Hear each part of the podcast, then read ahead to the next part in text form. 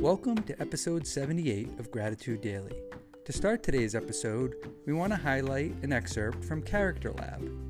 While the majority of research on gratitude has focused on adults, there is evidence that when adolescents keep a gratitude journal, they become more academically engaged and, in addition, feel more grateful, optimistic, and satisfied with their lives.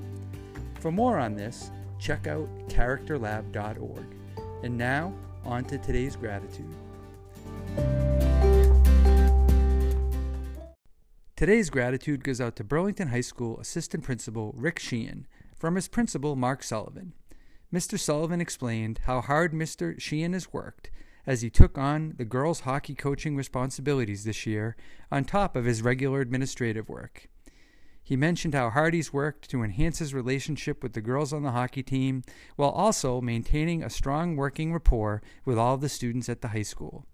It's rare for someone to take on additional responsibilities like this and still maintain their effectiveness and energy in their regular job.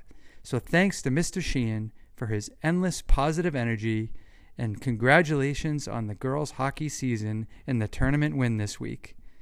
Go Red Devils!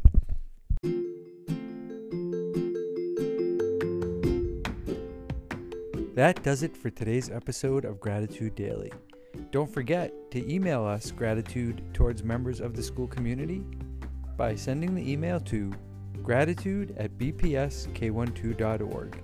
And you can also follow us on Twitter at gratitudebps. Thanks for listening.